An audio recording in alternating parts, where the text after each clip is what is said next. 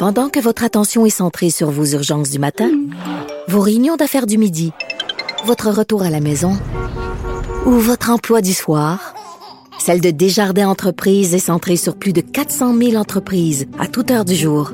Grâce à notre connaissance des secteurs d'activité et à notre accompagnement spécialisé, nous aidons les entrepreneurs à relever chaque défi pour qu'ils puissent rester centrés sur ce qui compte, le développement de leur entreprise. Vincent Dessureau, Des. Cube Radio. Euh, plusieurs sujets à couvrir avec Madeleine Pilote-Côté, chroniqueuse d'opinion au Journal de Montréal et de Québec. On la rejoint tout de suite. Bonjour Madeleine.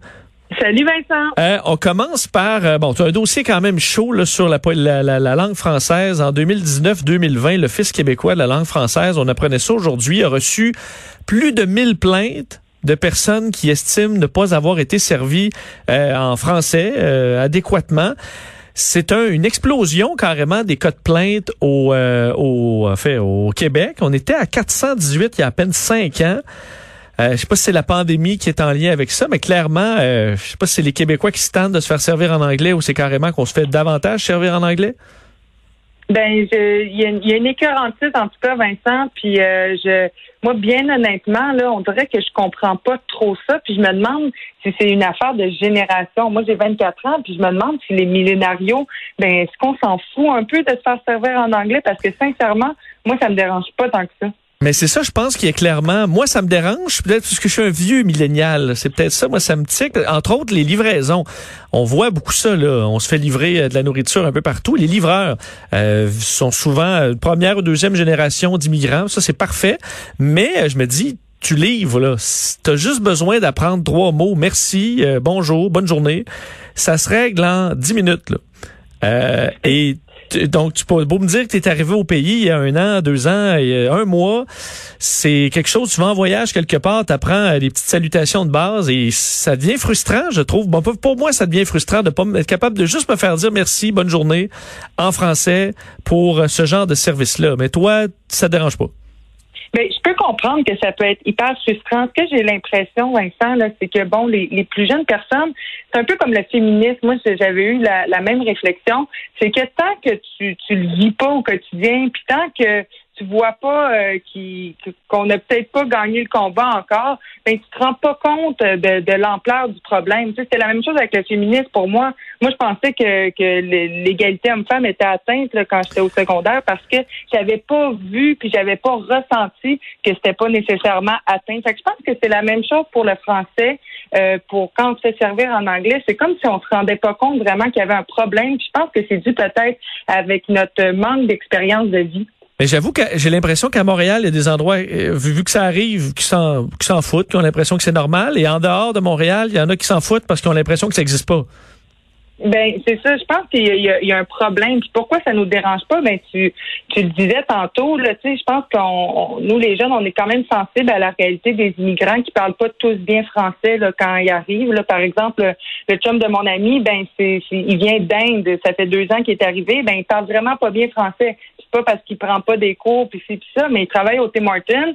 Puis ben c'est sûr qu'il sert ses clients en anglais. Tu sais, fait qu'après ça, oui, ça peut être dérangeant pour le client, mais je pense qu'il faut aussi avoir la capacité de se mettre l'autre bord puis de comprendre la, la réalité. Ils pourraient apprendre des, des, petits mots, effectivement, mais il faut quand même laisser la chance aux coureurs puis leur laisser du temps. Puis parler anglais, Vincent, c'est cool. Tu sais, euh, nous, on écoute nos émissions en anglais, notre musique, on écoute de l'humour en anglais avec les plateformes comme Netflix, comme Amazon Prime. On consomme plus d'anglais que de français. Fait que de se faire parler en anglais au, au magasin, ça quoi de cool, là, parce qu'on est capable de répondre. Mais j'ai l'impression qu'il y a des anglophones euh, chez nous qui travaillent en anglais, euh, qui vont nous répondre en anglais euh, dans, dans, dans, le service à la clientèle, mais qui vont là voyager, être ouverts sur le monde, vouloir apprendre une deuxième langue, mais ce sera l'espagnol ou l'italien ou l'allemand, mais pas le français. Non, se le dire, français, c'est vraiment compliqué. Là. J'ai fait une dictée l'autre jour pour le fun, Vincent, puis je veux dire, c'est difficile là, de connaître toutes les règles, puis ça, j'étais ouais, L'allemand aussi. Pas eu tant de faute. Oui, oui. Ben oui, ouais, mais c'est, ce que je veux dire, c'est que quand même, faut, faut laisser la chance au coureur. Puis je comprends que c'est vraiment un, dossier chaud, puis que c'est vraiment quelque chose d'important. Puis sais-tu, je vais prendre la, la, je vais me faire une promesse à moi-même que d'essayer de voir, euh, de chercher plus pourquoi ça me dérange pas, puis de, de chercher mm. plus euh, si si je pourrait pas comme contribuer au fait que le français soit bien implanté au Québec parce que c'est vrai qu'on a peut-être un, petit problème à ce niveau-là. Parce que euh, j'ai l'impression, moi, quand ça, me dérange, là, ça, je me fais répondre en anglais. Je sais pas comment réagir parce que je me dis moi le livreur dont je te parle, lui il travaille, euh, il fait, je veux dire il veut pas mal faire. Euh, j'ai pas le goût juste d'y répondre bête pour y répondre bête ou en français. Puis ce qui, c'est difficile de faire une, juste une remarque polie en disant et c'est pas compliqué là juste me dire bonjour. Si tu vois que je réponds pas en français, ben tu diras aïe.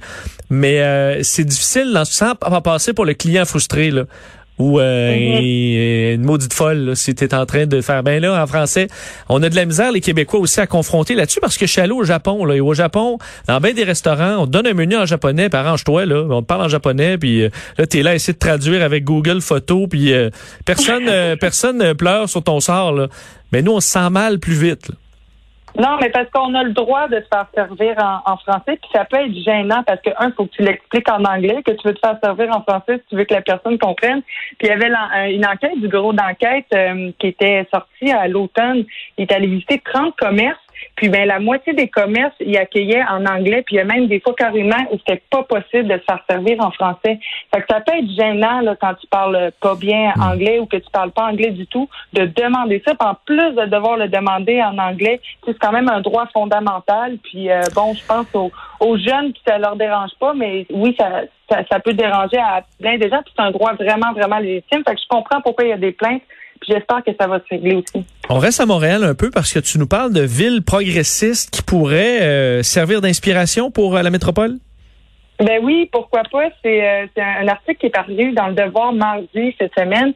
Et puis, euh, c'est une chercheuse en sciences politiques à l'Université de Concordia qui s'appelle Megan Joy qui euh, explore dans un article récemment publié dans le Urban Affairs Review. elle explore des, des, des, villes progressistes qui, qui pourraient nous inspirer parce qu'on sait qu'à Montréal, bon, les logements sont de moins en moins abordables, le transport en commun, ça, ça va pas super bien, euh, ça dessert pas bien. Il y a beaucoup d'inégalités, il y a beaucoup de gens qui retournent en campagne. Moi, il y a beaucoup de gens de mon entourage, de mon âge, Vincent, qui sont tannés de la ville, complètement écœurés de vivre un par-dessus l'autre. Fait que ça retourne euh, en banlieue, ça retourne en campagne. Je pense que la pandémie a moussé aussi ce, ce sentiment-là, ce besoin d'avoir de l'air libre. Mais je me demande s'il n'y a pas, on peut pas s'inspirer d'autres villes pour rendre Montréal meilleur. Parce que moi, je vis en ville, puis euh, j'ai, bien beau aller au parc La Fontaine, puis profiter beaucoup des espaces verts, aller au parc Mont-Royal. J'ai besoin d'une bouffée d'air frais. Puis il y a beaucoup d'exemples euh, de, de villes qui sont très intéressants. Par exemple, à Vienne, il y a environ la moitié des logements qui sont la propriété de la municipalité autrichienne. Fait que ça, ça permet de, de, de réguler aussi l'augmentation des, des loyers, puis c'est pas sont pas sujets aux aléas du marché.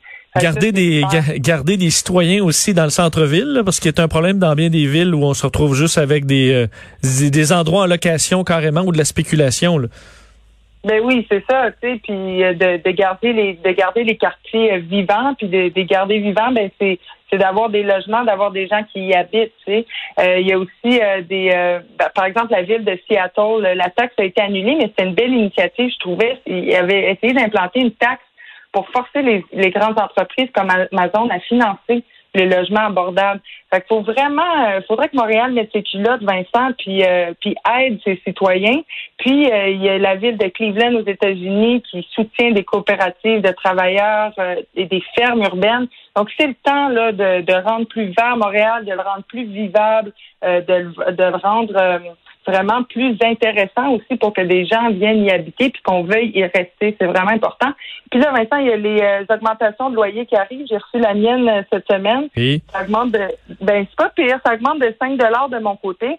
Mais ce que je veux dire, c'est que si ça augmente euh, trop là, de votre côté, là, vous avez un rôle à jouer pour pas que les loyers montent trop vite puis que ben on, se ramasse quasiment à la rue à plus se trouver de loyer si votre loyer augmente trop, puis c'est pas dans les règles, s'il vous plaît, faites une plainte à la régie du logement pour vraiment qu'on réussisse à, réguler tout ça parce qu'on a un rôle à jouer en tant que locataire, je trouve. Oui. Est-ce qu'il y en a quand même aussi qui, euh, moi j'en connais, là, qui gagnent très bien leur vie, puis euh, au bout de deux ans, leur propriétaire les augmente de 20 dollars, puis là on se retrouve devant la régie, euh, alors que eux, l'édifice coûte, fait, va peut-être doubler de prix là d'ailleurs, parce que l'immobilier, il y a une frénésie.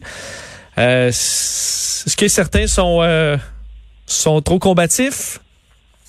Ben, ce qui est, ce qui est glissant avec ça, Vincent, c'est que euh, quand, euh, même si tu as raison, tu fais une, plainte à la régie du logement, ça, ça, te fait une note au dossier. Fait qu'après ça, pour te trouver d'autres appartements, ben ça peut être un peu euh, hmm. tricky, là. Tu sais, c'est ça qui est poche. Fait que je, oui, je parle aux gens, puis on fait des plaintes à la régie du logement quand ça n'a pas de bon sens, mais je parle surtout aux propriétaires, là. Faites pas, euh, faites pas des, des augmentations pas de bon sens, puis arrêtez de profiter des locataires, tu sais, parce que des fois on a peur, on ne sait pas comment faire. C'est beaucoup de, de temps d'investissement que de faire une plainte à la régie du logement, on ne sait pas comment s'y prendre. je pense que la responsabilité principale revient aux propriétaires de ne pas abuser de leur pouvoir. Et on termine avec un sujet euh, très intéressant parce que j'ai vu ça passer ce matin et je me dis oh non, c'est pas vrai. La coupe Longueuil, est-ce que c'est de retour? Est-ce que ce sera une nouvelle tendance? Ben, je pense que oui. Euh, il y a des stars qui l'ont adopté, euh, comme Rihanna, Miley Cyrus. On le voit de plus en plus sur les réseaux sociaux. Ça devient populaire. Puis demande, toi, t'es pour ou contre la coupe longueur, Vincent? Ben, ça dépend parce qu'il faut, c'est comme tout, tout revient, mais c'est généralement retravaillé un peu. Euh, donc là, il faudrait que j'en revoie, là, mais je suis pas complètement contre, mais ça va prendre une touche de modernité.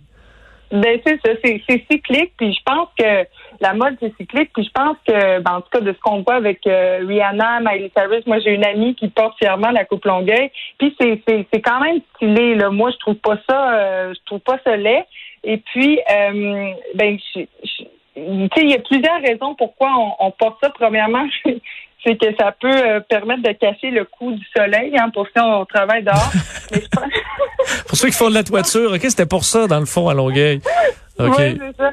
Mais tu sais, je pense que c'est vraiment pour permettre de s'exprimer. Puis en confinement, c'est ça que, que je disais, c'est qu'on euh, on, a moins peur du regard des autres. Fait qu'on essaie des trucs avec nos cheveux, comme la coupe longueuil. Puis ben, on a le temps de s'acclimater, puis on a le temps de aussi de euh, tu sais, on n'est pas confronté tout de suite au regard des autres. Fait qu'on a le temps euh, de vraiment euh, comme comprendre notre coupe, puis de bien l'agencer, puis de bien la coiffer. Puis ben, je pense que ça a motivé des mm. gens à essayer des trucs puis de mettre un peu de piquant dans leur vie. Est-ce qu'il y a un danger quand même de. Il y en a plusieurs qui sautent sur la première coupe à la mode là, qui circule un peu sur les réseaux sociaux et euh, reste les cheveux, euh, ça repousse pas nécessairement si vite, là, surtout quand c'est des cheveux longs. Moi, ça repousse vite, y a pas de problème. Mais là-dessus, je me souviens par exemple la mode à un moment donné, c'est des teints en gris. Là, puis là, tout le monde était teint en gris. Il y a des fois des des modes comme ça qui arrivent, puis là, on embarque là-dedans instantanément avec les cheveux. Est-ce que ça peut quand même, on peut le regretter dans quelques mois? Ben, je pense que oui, mais si on le regrette, euh, la, la, partie plus longue euh, au niveau du cou, ben, elle se coupe facilement, puis on, on se ramasse avec une coupe euh, plus courte. Puis les gens qui, qui se mettent des, des, des, coupes comme ça, qui optent pour des, des coupes comme ça, ben, c'est souvent des gens qui ont, qui ont pas peur du regard des autres, qui aiment souvent essayer des nouvelles coupes de cheveux. Fait que ce sera pas long qu'ils vont se ramasser avec les cheveux d'une couleur ou d'une autre coupe de cheveux complètement.